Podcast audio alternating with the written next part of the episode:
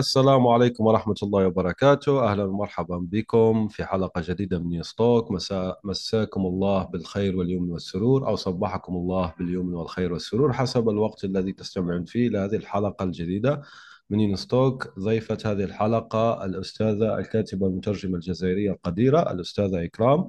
أهلا ومرحبا بك أستاذة إكرام كيف الحال؟ بخير الحمد لله. أهلا بك يونس. شكرا على الاستضافة مرة أخرى.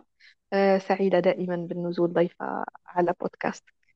وأنا أسعد دائما وأستفيد من خبراتك العميقة والممتدة. الله يسعدك ويديمك ذخرا للوطن العربي. شكرا. طيب آه، موضوع آه، لدينا الموضوع الحلقة هو آه، علاقة الأدب ووضعه في ظل التطورات الحديثة في مجال الذكاء الاصطناعي و يعني العالم الرقمي بصفة عامة ونبدأ من خبر جديد هو أنه في كاتب ياباني ربح جائزة في اليابان برواية كتبها أو عمل أدبي كتبه بالاستعانة بالذكاء الصناعي ChatGPT. فما رأيك بهذا وتعليقاتك على الحدث؟ آه هذه هذه بداية فقط لما سيأتي مستقبلا. آه البداية حقيقة ما كانتش مع ال ChatGPT بل كانت مع آه ورشات الكتابة آه مثلا في الولايات المتحدة الأمريكية. كان هناك اعتماد آه كبير على على مجموعة من مجموعة من المشاركين في العمل الأدبي. يعني العمل الأدبي لم يكن نتاج كاتب واحد مثل ما كان قديما بل كان عمل جماعي. كان في تكون في ورشة كتابة ويكون في محررين ويحرر الكتاب عدة مرات. آه، مثلا الكاتبة بريجيت كيمرر اللي أنا اللي ترجمت لها رسائل إلى الضائعين. آه، عندها في ال- في الصفحات الأخيرة شكر للناس اللي ساهمت في الكتاب. آه، راح تلقى من خلال من خلال الشكر تاعها أنه هناك فريق ضخم ساهم بشكل كبير في الكتابة وأنه الكتاب حرر أكثر من مرة ليصل إلى إلى الشكل النهائي الذي هو فيه. ويعني في تدخلات إن لم تكن بالذكاء الاصطناعي فيعني بوس- بوسائط أخرى. آه، اليوم مع وجود شات جي بي تي هناك نقلة ما لكن الفكرة كانت موجودة. آه، وبالتالي آه، سنشهد مستقبلا كتابات كتابات يعني لا لا تنبع من من الخ- خيال الكاتب آه، ولهذا هناك بعض الدور أصبحت تشترط تشترط ذكر هذه الملاحظة أن الكتاب هذا آه، كتب بالاستعانة بالذكاء الاصطناعي. وهذا سيغير وجه الإبداع إن صح التعبير الأدبي مستقبلا. آه، تمام. في هذا السياق أيضا في آه، مارتن آه، اللي ألف آه، لعبة العروش. ذكريني أي باسمه.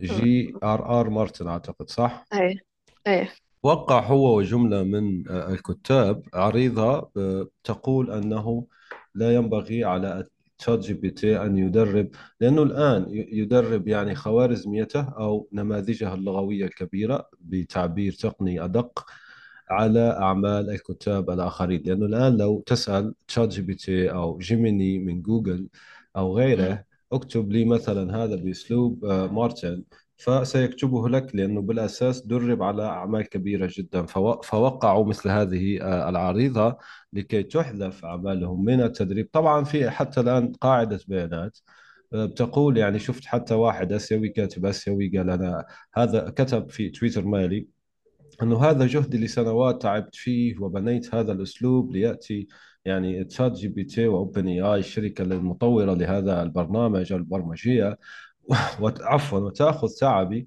وتدع الناس تكتب بأسلوبي لكن فهذا غير مقبول. ما ملاحظاتك على هذه القصة أو القضية؟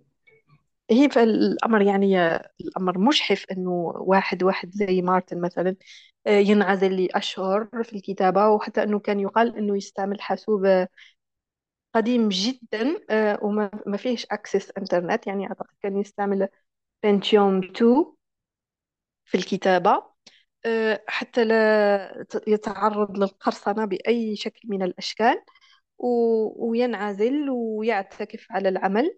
ثم تأتي أنت في ChatGPT يجي أي شخص يعني لا يملك أي موهبة ويستعمل ذكاء اصطناعي ويكتب زيه زي زي زي هذا مارتن. فالأمر فيه الكثير من الإجحاف و...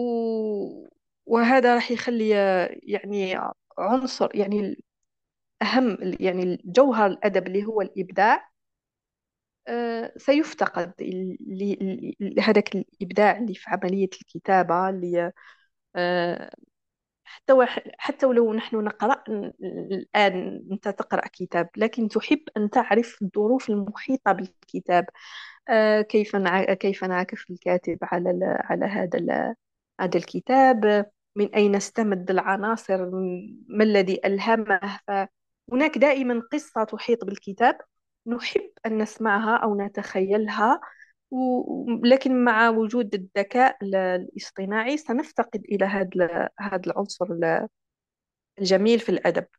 آه، نحب نعرف تفاصيل على الكتاب. مثلا أنت تعرف آه، واحد من الكتاب الأكثر غزارة يمكن في التاريخ آه، كاملا اللي هو ألكسندر دوما. ألكسندر دوما كل رواياته تفوق ل 600 و 800 صفحة كانت عنده مثلا عنده عنده عادة لطيفة أنه يجيب تماثيل صغيرة للشخصيات التي آه، يكتب عنها. آه وأنت تعرف أنه آه، كان ينشر كتاباته في الجرائد يعني بشكل متسلسل. آه كل شا... كل أسبوع يصدر آه، يصدر في مقال أو جزء من القصة في الصحيفة. آه. كان يكتب كانوا عنده دي فيجورين هكذا تماثيل صغيرة بالشخصيات وكل ما يقتل شخصية في القصة كان يرمي يرمي التمثال في, في, في, في السلة عنده. عفوا. ففي مرة من المرات مدبرة المنزل العجوز اللي تعرف هذه العادة مرضت لما مرضت آه، خلفتها واحدة صغيرة. لا تعرف العادة هذه ألكسندر دوما فهي وهي قاعدة تكنس تنظف في الغرفة. لاحظت إنه اثنين من هادو التماثيل في السلة فهي اعتقدت إنهم وقعوا من الرف. حملتهم وأعادتهم لل... للرف. أم... لما أعادتهم هو الكسندر دوما عنده شخصيات بزاف في روايته كثير من الشخصيات. فهو ينسى ينسى أي الشخصيات قتل. فهو لما لقى في الرفوف نسى أنه قتل هذه الشخصيتين. بعدين صدر الجزء وانتبه وانتبهوا القراء أنه أنه الشخصيات هادو كانت تقتلت. لكن لأنه الكسندر دوما مبدع فعرف كيف يعيد الشخصيتين هذه للحياة بقصة ما هكذا. هذه من القصص الطريفة المحيطة ومانيش نتذكر أي رواية ممكن في Comte de Monte-Cristo آه لكن يعني هذه قصة مثلا طريفة عن ألكسندر دوما مثلا إيزابيل أليندي مثلا عندها كل 8 فبراير خلاص واحد لا يتصل بإيزابيل أليندي أه تروح تنعزل وتعتكف لستة أشهر في الكتابة. فكل كاتب عنده قصة ملهمة وطريفة وجميلة. فتخيل أنه أنت هذه الأشياء كلها تضيع مع ال ChatGPT. صحيح. هناك العالم سيصبح رقمي وبارد ورمادي. طيب آه، في نقلات نوعية الآن يعني مثلا لو نفرض أن بعض القصص تتحول إلى عالم الميتافيرس ويستخدم خوذة آه، أبل آه، الحديثة والغالية الثمن أيضا لبناء عوالم أدبية فما رأيك بهذا التجديد الرقمي للعوالم الأدبية؟ يعني تبني رقمي لعوالم مثلا ألكسندر دوما. بدل أن أقرأ القصة ندخل في العالم نفسه وأكون جزء من الأحداث أو على الأقل مراقب آه، يعني لا يتدخل في الأحداث لكن أراقب بصفتي آه، يعني مشاهد لكن بثلاثي الأبعاد لأنه نحكي عن تطورات متسارعة وسيحت يعني آخر شيء على سبيل المثال لما أطلقت آه، خوذة آبل عملوا لها سوق أساسا وأصبح فيه 100 تطبيق جاهز للاستخدام فمثل هذه التطبيقات ستأتي عاجلا أو آجلا فما رأيك فيها؟ هي ل- خوذة أبل بدأت عملية إرجاعها للمتجر لأنه الكثير من المستخدمين ما لم تعجبهم. يعني شهد الأسبوع الماضي الكثير من عمليات إرجاع للخوذة. آه هذا موضوع آخر. لكن الفكرة أعتقد أن هناك الكثير ستستهويهم فكرة أنه يكون جزء من الرواية. آه زي ما قلت أنت أنه تكون هناك عوالم آه، عوالم رقمية للرواية وأنه نكون آه، تكون بدل أنك تكون قارئ تكون مشاهد. آه. ممكن تكون هذه نوعا ما أشبه بمشاهدة فيلم لكن أنت هذه المرة راح تكون جزء منها. ممكن في عالم رقمي مع جيل جديد جيل آه، جيل جيل زد. الجيل. هذا ولا لا؟ فممكن سيستصيغوه. أنا للأسف أنا من جيل قديم يحب ملمس الورق ويحب ال- الخيال. فممكن إحنا ما لا نستصيغ هذا هذا التطور. لكن أعتقد أنه أنه القارئ قاعد يتغير زي ما الكاتب قاعد يتغير ويتحول من الكاتب المبدع إلى كاتب ChatGPT فالقارئ أيضا قاعد يتغير من قارئ من قارئ ربما نقول خلينا نقول بين قوسين قارئ سلبي أو قارئ حيادي أو قارئ مشاهد إلى قارئ فاعل فيصبح جزء من من الرواية. ممكن الجيل الجديد يفضل هذا هذا التطور ويكون هذا التطور جزء من جزء من بيئته. فوالا. صحيح. آه فيه يعني نعم لكن أنا عندي نظرية صغيرة في القصة هنا أنه آه، الجديد لا لا يقضي على القديم. على سبيل المثال في دراسات تقول لك أنه الاستيعاب من الشاشات بصفة عامة أقل من الاستيعاب من الورق بست مرات. يعني أنت لو قرأت المعلومة أو قرأت آه، الشيء في الورق سيكون استيعابك ست مرات أعظم من الشاشة ولهذا دعا الكثير جدا الآن في النظام التعليمي وحتى في السويد والدول الإسكندنافية إلى إعادة الورق لأنه أكثر استيعابا وعمليا. أيضا في في في اتجاهات تقول أن جلسة نفسه يعيد الآن اكتشاف المكتبات وأصبح خاصة في ظل آه، في ظل التيك توك والاتجاهات السائدة هناك فجيزد آه، بدأ يعني حتى يفكر في المزايا التي كان يحصل عليها جيلنا نحن يعني جيل الألفية آه، مثلا الإنترنت الغريب بناء المواقع بنفسك آه، يعني استكشاف الأشياء آه، في الإنترنت خارج الشبكات الاجتماعية وهو شيء بدأ ملاحظ يعني في حتى و يعني أنا أعتذر على الإسهاب في هذا الموضوع لكن مهم جدا. مثلا في موقع بيدرس تاريخ الانترنت The History of Internet. فكتب إيه. مؤخرا أنه نحن بعد عشرين سنة لطالما كان انتظارنا لهذه اللحظة واللحظة اللي يقصد بها هو أنه في مقال في The Atlantic يقول Weird Internet is back أو returning يعني الانترنت القديم آخذ الآن في العودة. في دراسات أيضا تقول أن الناس قللوا النشر في الشبكات الاجتماعية. هذه إحصائية 2023 فإذا آه، أيضا أيضا شيء آخر. التبني للروايات في وسائط أخرى مثلا السينما وغير ذلك يحرمك من الخيال. على سبيل المثال أنت الآن لو تقرأ جاتسبي لن تستطيع معرفة 100% كيف يبدو شكل البطل أو البطل إلا بعد مرور فترة طويلة جدا من القراءة. يعني أنت تقرأ ممكن بتلاقي وصف للسترة أو للقبعة في الصفحة 20 لكن لو oui نفرض مثلا نتبنى هذا في ال- تبناه ديكابريو مثلا. على طول أنت راح نعم. تشوف ديكابريو ما ماذا يلبس آه، البطلة ماذا تلبس كيف تبدو كيف كذا. لكن في الرواية قد لا تعرف أشياء مثل هذه. يعني أنه عنده مثلا ساعة يد أنه عنده مثلا نظارة ب آه، آه، ب- ب- بإطار واحد فقط يعني بعدسة واحدة فقط وليس عدستين يعني لن تعرف هذه الأشياء إلا حينما يذكرها الكاتب. وأنا شايف أنه هذا نقطة قوة لا يمكن تجاوزها بنقلها إلى وسائط آه، أخرى. ناهيك عن أنه كما يقول يعني أنه تلاقى في ميم مضحك أنه تلاقى كتاب رقمي مع كتاب ورقي. الكتاب الرقمي جلس يتفاخر على الكتاب. الورقي ويقول كذا وكذا ويتفاخر يتفاخر فأخذ الكتاب الورقي يده وأغلق ال...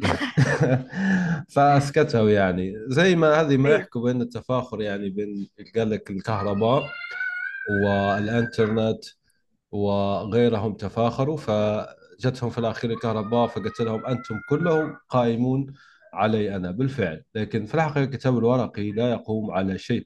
إضافة إلى أنه شوف لازم نكون واضحين هنا أنه قرابة 65% من 8 مليارات. يعني نحكي قرابة 2.9 قولي 2.8 مليار بشري لا وصول له للإنترنت بأي شكل من الأشكال لا بالضبط وهناك هاتف لهم. يحتلون تفضل. أي وهناك شريحة كبيرة من الناس اللي ما زالت تفضل الكتاب الورقي وزي ما قلت أنت يعني أصلا ذاكرة الإنسان بصرية. أنت الآن لما تفتح كتاب وتقرأ آه، ومثلا يعجبك مقطع و- آه، وتحب ترجع للكتاب فذاكرتك تصور لك أي جهة من الكتاب. كان المقطع هل مثلا على الجهة اليمين أو اليسار وكان في أعلى الصفحة وفي أسفل الصفحة هذا هذا الفكرة غير موجودة في الكتاب في الكتاب الإلكتروني. أنت لما تمرر هكذا ب- بإصبعك لا تدري أيهما يعني يمين أو يسار رغم أن هناك بعض الخصائص اللي تتيح لك شكل الكتاب نفسه. لكن تبقى الكتاب الورقي هناك تفاعل تفاعل باللمس تفاعل آه، ذاكرة بصرية تعمل. ف فيبقى ال- تبقى يعني الكتاب الورقي متقدم رغم كل كل التقدم اللي نشوفوه الآن مع أجهزة الكندل آه، والتطبيقات اللي تتيح لك القراءة والتلوين وما إلى ذلك. آه، أمر آخر أيضا بالنسبة ل زي ما قلت على ال- على يعني التطور. إذا تذكر مثلا في في الثمانينات لما كانوا يصوروا عالم ما بعد الألفين دائما العقل والخيال تاع كتاب مثلا الخيال العلمي آه، العقل الاستشرافي كان دائما متقدم. فلما كانوا يصوروا الإنسان بعد القرن الألفين إنه سيارات تطير وإنه آه، يعني أشياء متطورة بزاف. لكن الواقع الآن نحن في الألفين وفي العقد داخلين يعني ناصفنا العقد الثالث بعد الألفية وما زال ما فيش سيارات تطير. فممكن خيالنا يكون أسبق كثير من الواقع.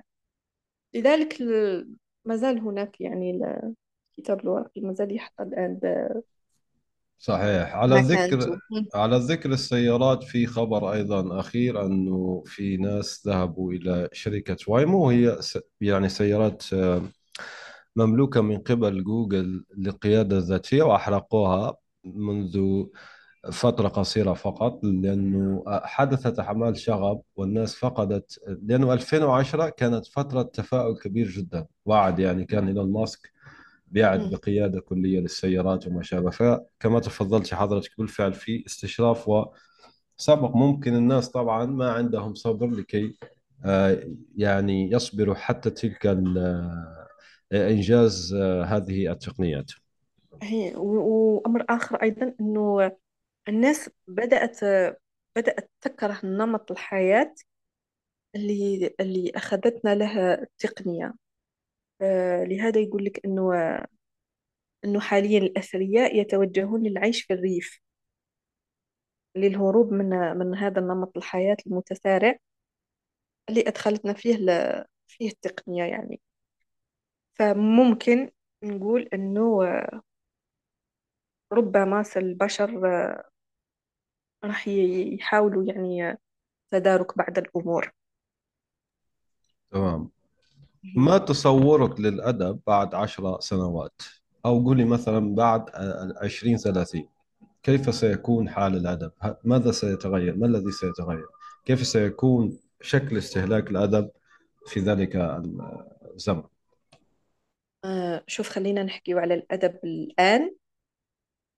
ومنه نحاول نحاول يعني نحاول رسم صورة لما سيكون عليه الأدب الأدب مستقبلا مهم. آه، كما تعرف في عملي يعني كوكيلة أدبية وفي تواصل مع الدور وتصلني كتالوجات و...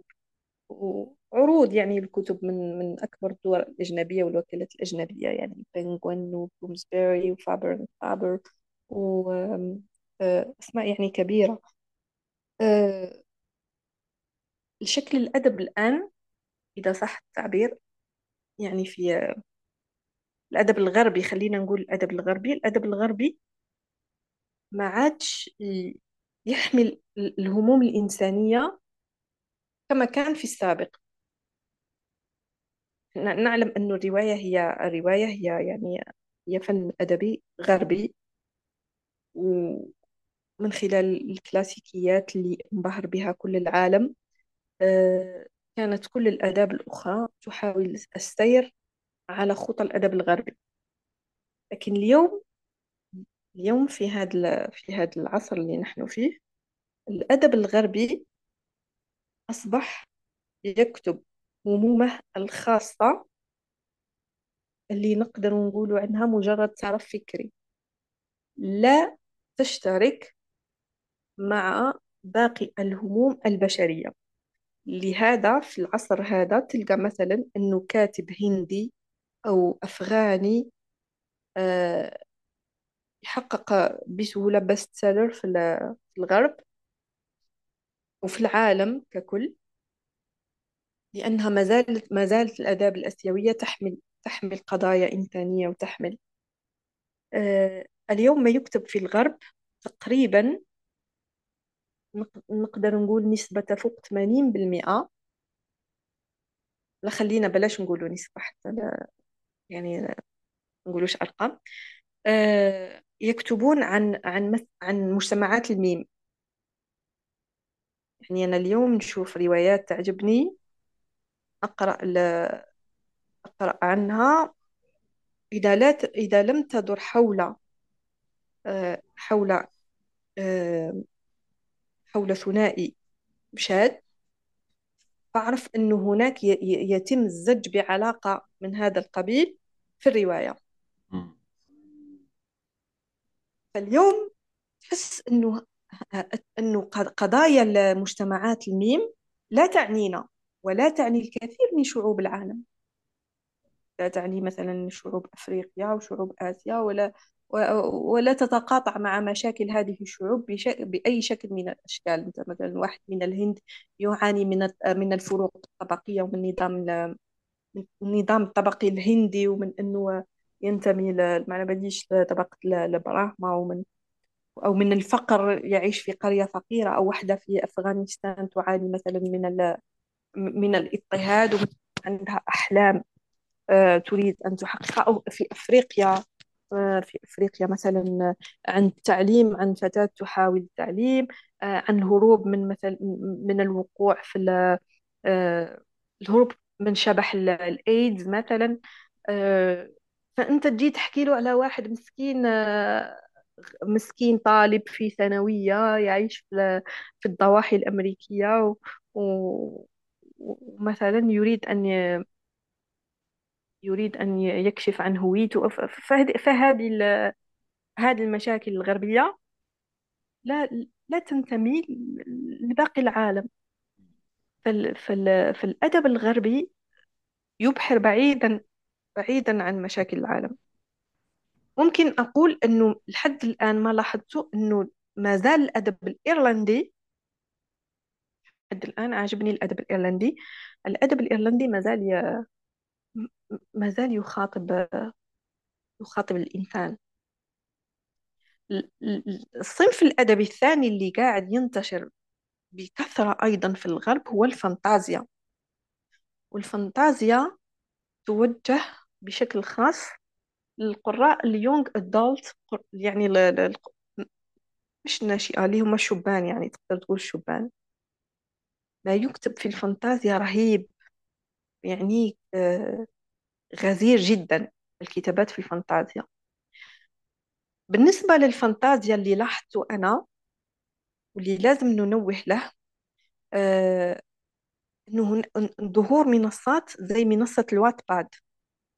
الواتباد هي منصة منصة نشر كتب لكن الأرقام فيها خيالية منصة لا تخضع لرقابة آه، منظمة هيئة حكومية.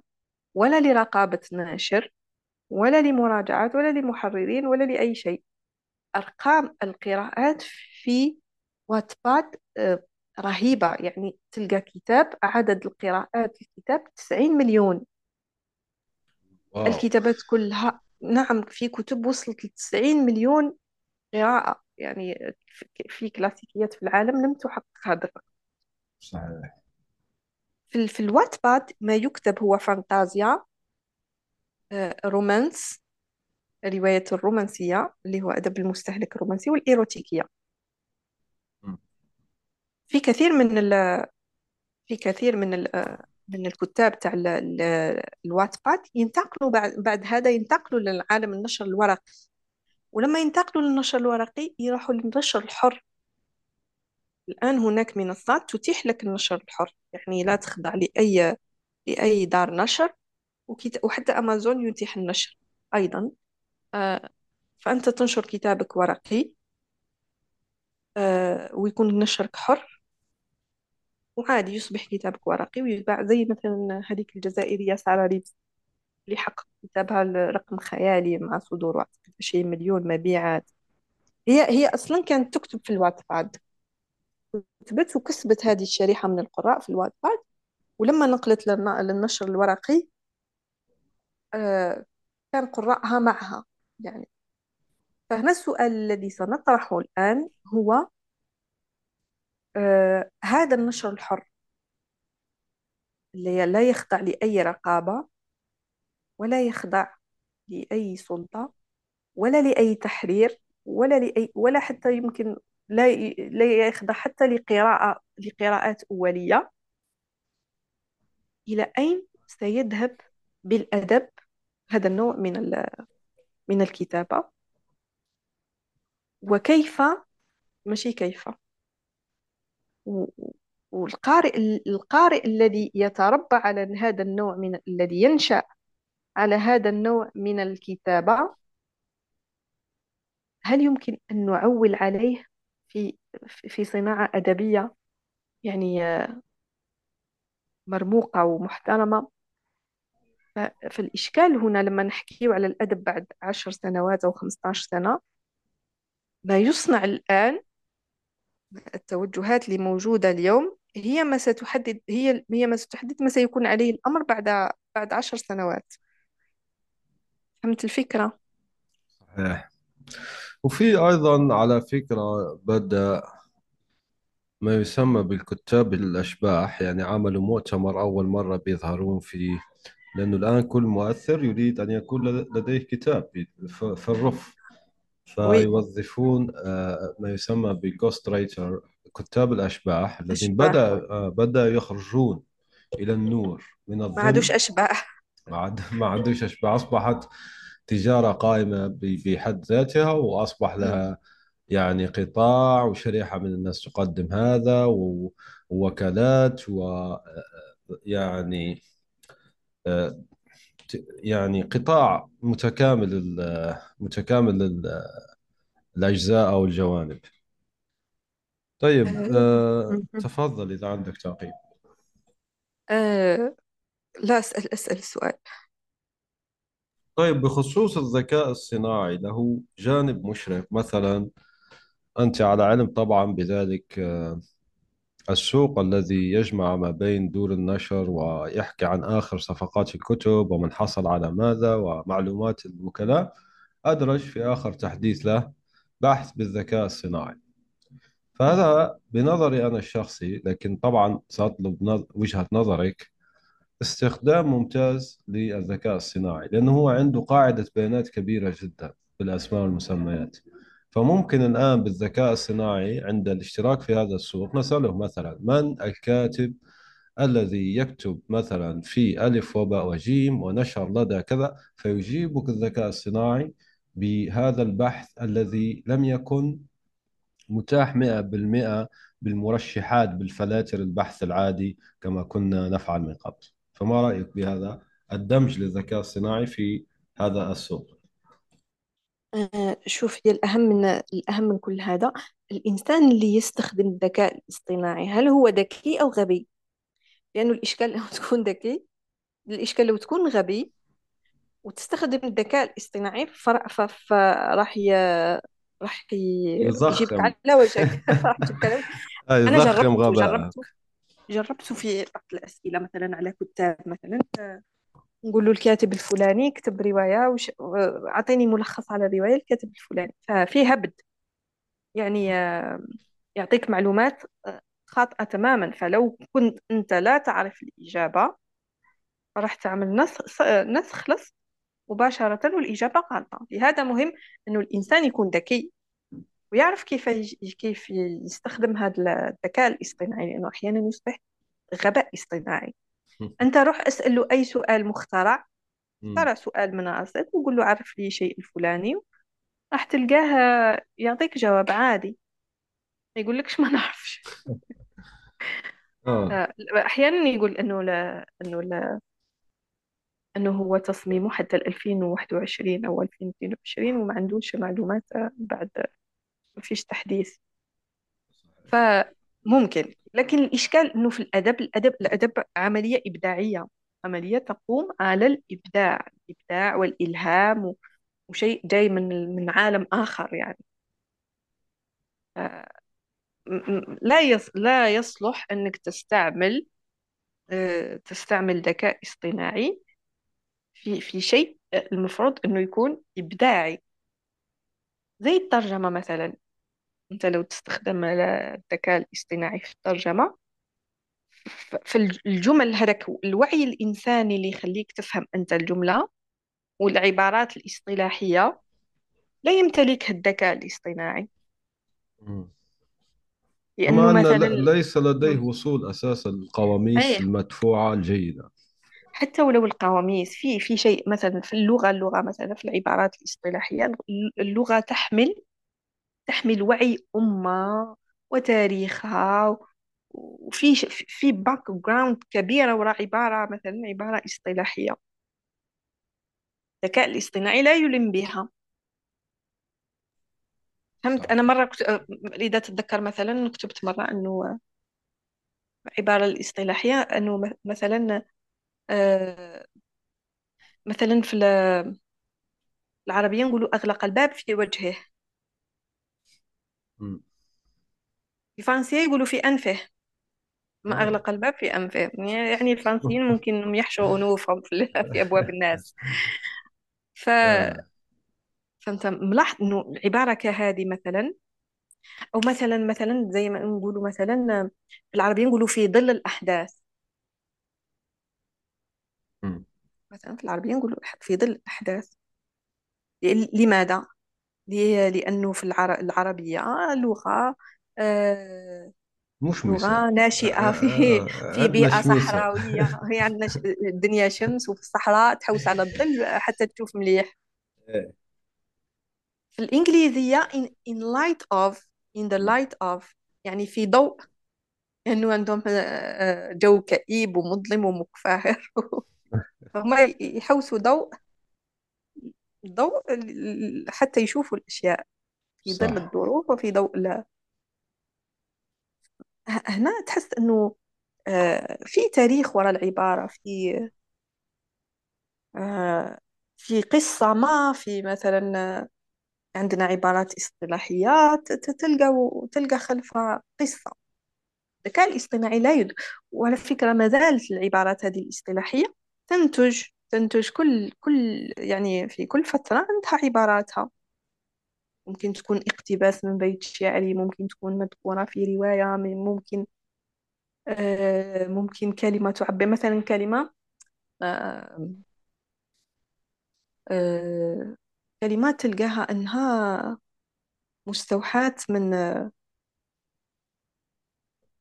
مستوحاة من قصة. مثلا مثلا gaslighting الإنجليزية الكلمة gaslighting الإنجليزية آه، أعتقد أنها اللي هي تعني تعني واحد يتلاعب ب- يتلاعب بش... بش... ب- بشخص ما و- والكلمة عندها قصة أنها مقتبسة من مسرحية كان فيها الزوج يمارس هذا العمل على زوجته يتلاعب بها. ف... وراها فهي كلمة صغيرة وراها قصة ما. أنت فاهم أنه اللغة ليست ليست اللغة ليست في القاموس يعني كلمة مقابل كلمة وجملة مقابل جملة. صحيح. هذه الأشياء لا يدركها ال- لا يدركها الذكاء الاصطناعي وإن أدركها ما تبقى ما مش راح تكون في مستوى الوعي البشري. يعني ممكن يتطور يتطور بشكل كبير ويتحسن بس الذكاء بس الوعي الإنساني أيضا قاعد يتطور. مم. اللغة كائن حي والثقافة يعني ميم جديد يط- يصدر كلمة خطأ بيقولها شخصية مشهورة مثلا أو ما شابه مثلا إحنا مثلا إحنا في الجزائر عندنا افتجأت. إحنا افتجأت. هذه عندها قصة طريفة إنه الوزيرة وزيرة التربية والتعليم مرة في حوار صحفي وكانت تتحدث وبدل ما تقول ف- تفاجأت أو قالت افتجأت الآن أغلب أغلبنا يقول افتجأت خلاص آه. افتجأت أنا أصلا الكلمة الأصلية راحت. مم. مم. تحط ل- تكتب للذكاء الاصطناعي افتجأت مش راح يفهمها. صحيح. يفقد إيه. السياق. إذا كيف يستخدم الأديب والمترجم الذكاء الصناعي بحيث لا يفقد الأصالة ويكون في جانبه وليس عليه؟ يكون له وليس عليه.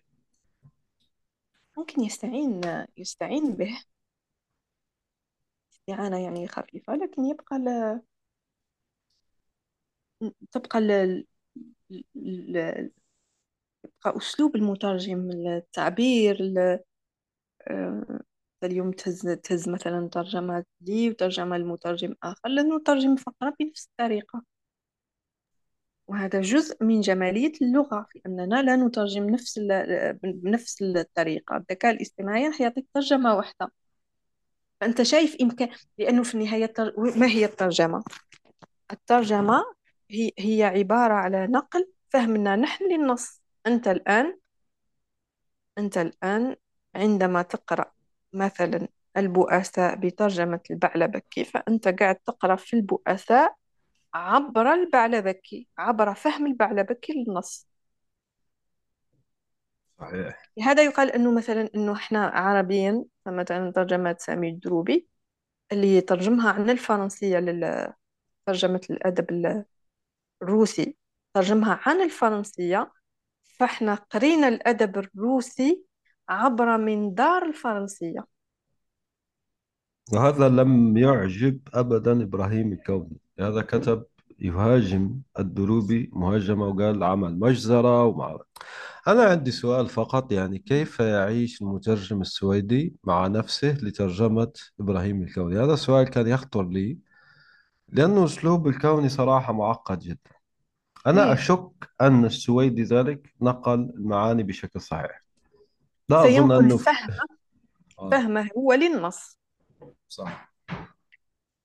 قد يقول أحد يسمعنا لماذا ليس لستم عندكم مسطرة علوم دقيقة هكذا للأدب بحيث نحن آه، نكون على بينة وأنا أرد عليهم بهذا الرد يعني لمن سيقول هذا؟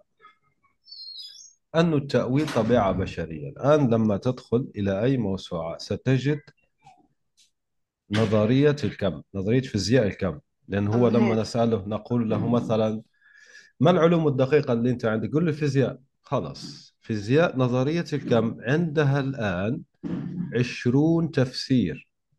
بالفعل تأويل هكذا اسمه تأويل يعني والمشهور يعني الآن تأويل من التأويلات العشرين. ففي تأويل كوبنهاجن في تأويل في هكذا تأويل تأويل تأويل. فأنت لا تزايد علينا تقول لنا لستم علم دقيق لأنه الآن أتينا لك بدليل أنه نظرية الكم وهي أحدث نظرية الفيزياء والفيزياء علم دقيق ولا شك في ذلك. عندك عشرين تأويل من بينهم تأويل كوبنهاجن تأويل آه، المدرسة الفلانية تأويل المدرسة الفلانية تأويل وكلها محترمة ومقدمة وكل مقدرة وكلها الرياضيات تعمل فيها بشكل صحيح. كل العشرين يعني مثبتة علميا. فنفس الشيء حادث مع الأدب. أي بالضبط. إحنا لما نقولوا إنه الذكاء الاصطناعي يكتب لك مثلا الأدب هل هل مثلا الذكاء الاصطناعي مثلا يجيد تطبيق تيار الوعي في الأدب؟ لا أظن ذلك. شفت؟ وأحد أحد جماليات النص الأدبي هي ال... هي هي ما يع... هي هذا ما يعرف بتيار الوعي يعني وهذه الحوارات الداخلية وال... آه، يعني الكلام اللي يقوله ال- اللي تقراه أنت وتكون تحس أنك عايش عن طريق ال- البطل. أعتقد أنه الذكاء الاصطناعي سيكتب لك قصة. لكن لن يكتب لك لن يكتب لك آه، مثلا فقرة آه، فقرة آه، اللي هي مثلا تلقاها نتيجة خبرة الكاتب أو رؤيته للحياة. هذيك الفقرة اللي تصلح اقتباس واللي تخليك أنت تلونها وتحتفظ بها وتقرأها. هذا جزء من جمالية القراءة جزء من متعة القراءة. هي هي مصادفتنا لمثل هذا مثل هذه الفقرات. لا أظن أن الذكاء الاصطناعي ممكن صح ممكن يكتب لك رواية بوليسية. ممكن يكتب لك آه، رواية خيال علمي. لكن إنه يكتب لك مثلا رواية نفسية أو رواية رواية إنسانية ف أو قائمة آه على لا أحداث آه، حقيقية كما تفضلت يعني نابعة من خبرات واقعية.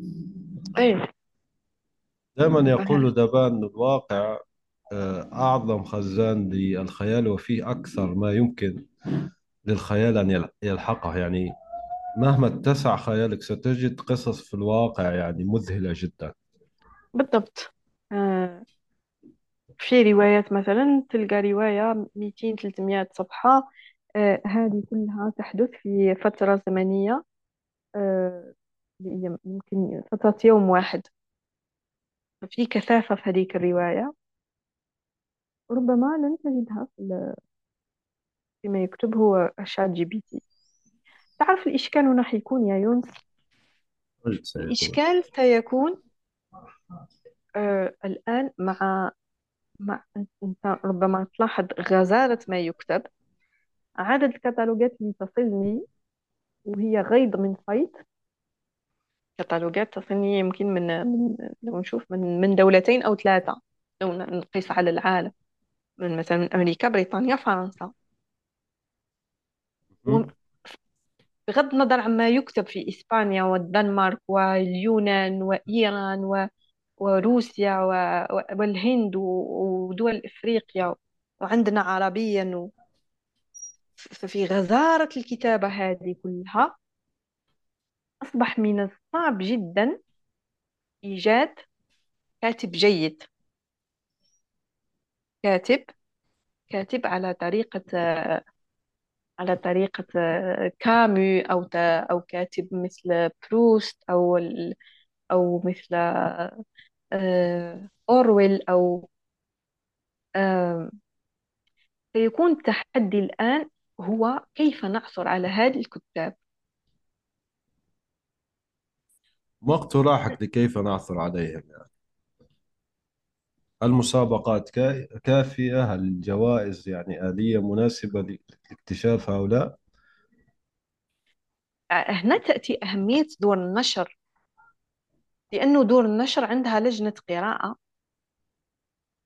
أنت مثلا لما تقول لي مثلا كاتب دار غاليماغ غاليماغ في وقت كوفيد كان يصلها خمسين آه، مخطوط كتاب يوميا.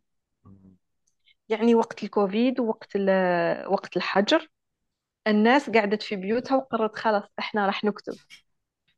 نكتب يوميات يوميا نكتب يوميا نكتب كتاب نكتب أدب فإحنا متفرغين وقاعدين والحلم اللي كان مؤجل ومعطل بسبب العمل جاء وقته. في في زمن الكوفيد كان يصل خمسين كتاب يوميا. يعني أنت متخيل هذا هذه قاليماغ وحدها ما نحكيوش على غراسي ألبا ميشيل آه، أكت سود ونحكيو على الدور الأخرى الكبيرة الفرنسي هذه هذه قاليماغ وحدها فقط خمسين كتاب يوميا. ففي لما تكون عندك لجنة قراءة راح تفرز راح تفرز الكتب وراح تكون وتكون لجنة القراءة هذه مكونة من من ناس يعني مشتغلين في الأدب و- ونقاد وكتاب صحفيين وما إلى ذلك وكتاب نفسهم ومحرر. على دراية بالأدب. فهادو هاد الناس وتكون عندها دار النشر تكون عندها سياسة وخط نشر ورؤى واضحة ما تريد نشره وما لا تنشره. ويكون عندها يعني آه، زي الدور الكبرى هكذا عندها خلفية أدبية تحترمها فهي لا تنشر أي شيء. هادو ممكن لذلك تلقى عندهم إقبال وتلقى عندهم قراء. قراء خاصين قراء ت- قاليماخ ت- أنت اسمك تحط على غلاف في قاليماخ خلص فأنت مؤهل وجدير بالقراءة. المشكل هنا لما تكون في منصة واتباد نحن لا نعرف ما يك- يكتب وما يقرأ. ومن يكتب ومن يقرأ. ربما القراءة في الواتباد هي هي هي نوع هي تشبه آه، يعني هي مجرد تسلية. يعني تسلية وخلاص. زي اللي يقرأ في ال- زي اللي يقرأ الكتب الرخيصة هذيك تاع بكري الكتب ال- الأدب الرخيص. مم. روايات رومانسية. آه، أم شوبنهاور كانت تكتب روايات سائدة في عصرها ومشهورة يعني روايات رومانسية لكن التاريخ حفظ اسم شوبنهاور ها ونسى ونسى اسم. نسى روايات أمه يعني مع أنه واضح إيه. أنه داخلة في الحقوق العامة ولا أحد يريدها. يريد أن يترجمها يعني. آه، صحيح. إيه.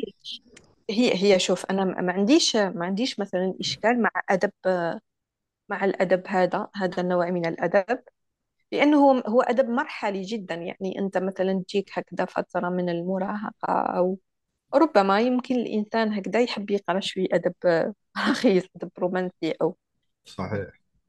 الإشكال الإشكال أين ي... أنك تستمر في قراءة هذا الأدب. لا تنضج فكريا تقرأ يعني. في... لا تنضج فكريا. وما يكتب في الواتباد لا يخضع لرقابة. ف... فأنا لما تصفحت الواتباد صفحت ال- الكتابات وش موجود هناك وعلى فكرة أنا منزلة التطبيق يعني آه. عندي قاعدة نتابع. آه، لا يخضع لأي رقابة. و... ولما نقول لك لا يخضع لأي رقابة لا يخضع لأي رقابة. فعليا يعني ليس ليس للأطفال ليس للأطفال زي ليس 18 للأطفال. والمشكل مم. أنه راح ي- راح ي- راح يخلق لك جيل راح يخلق لك جيل آه، غير سليم وغير سوي نفسيا وغير ملون. سوي في ميوله.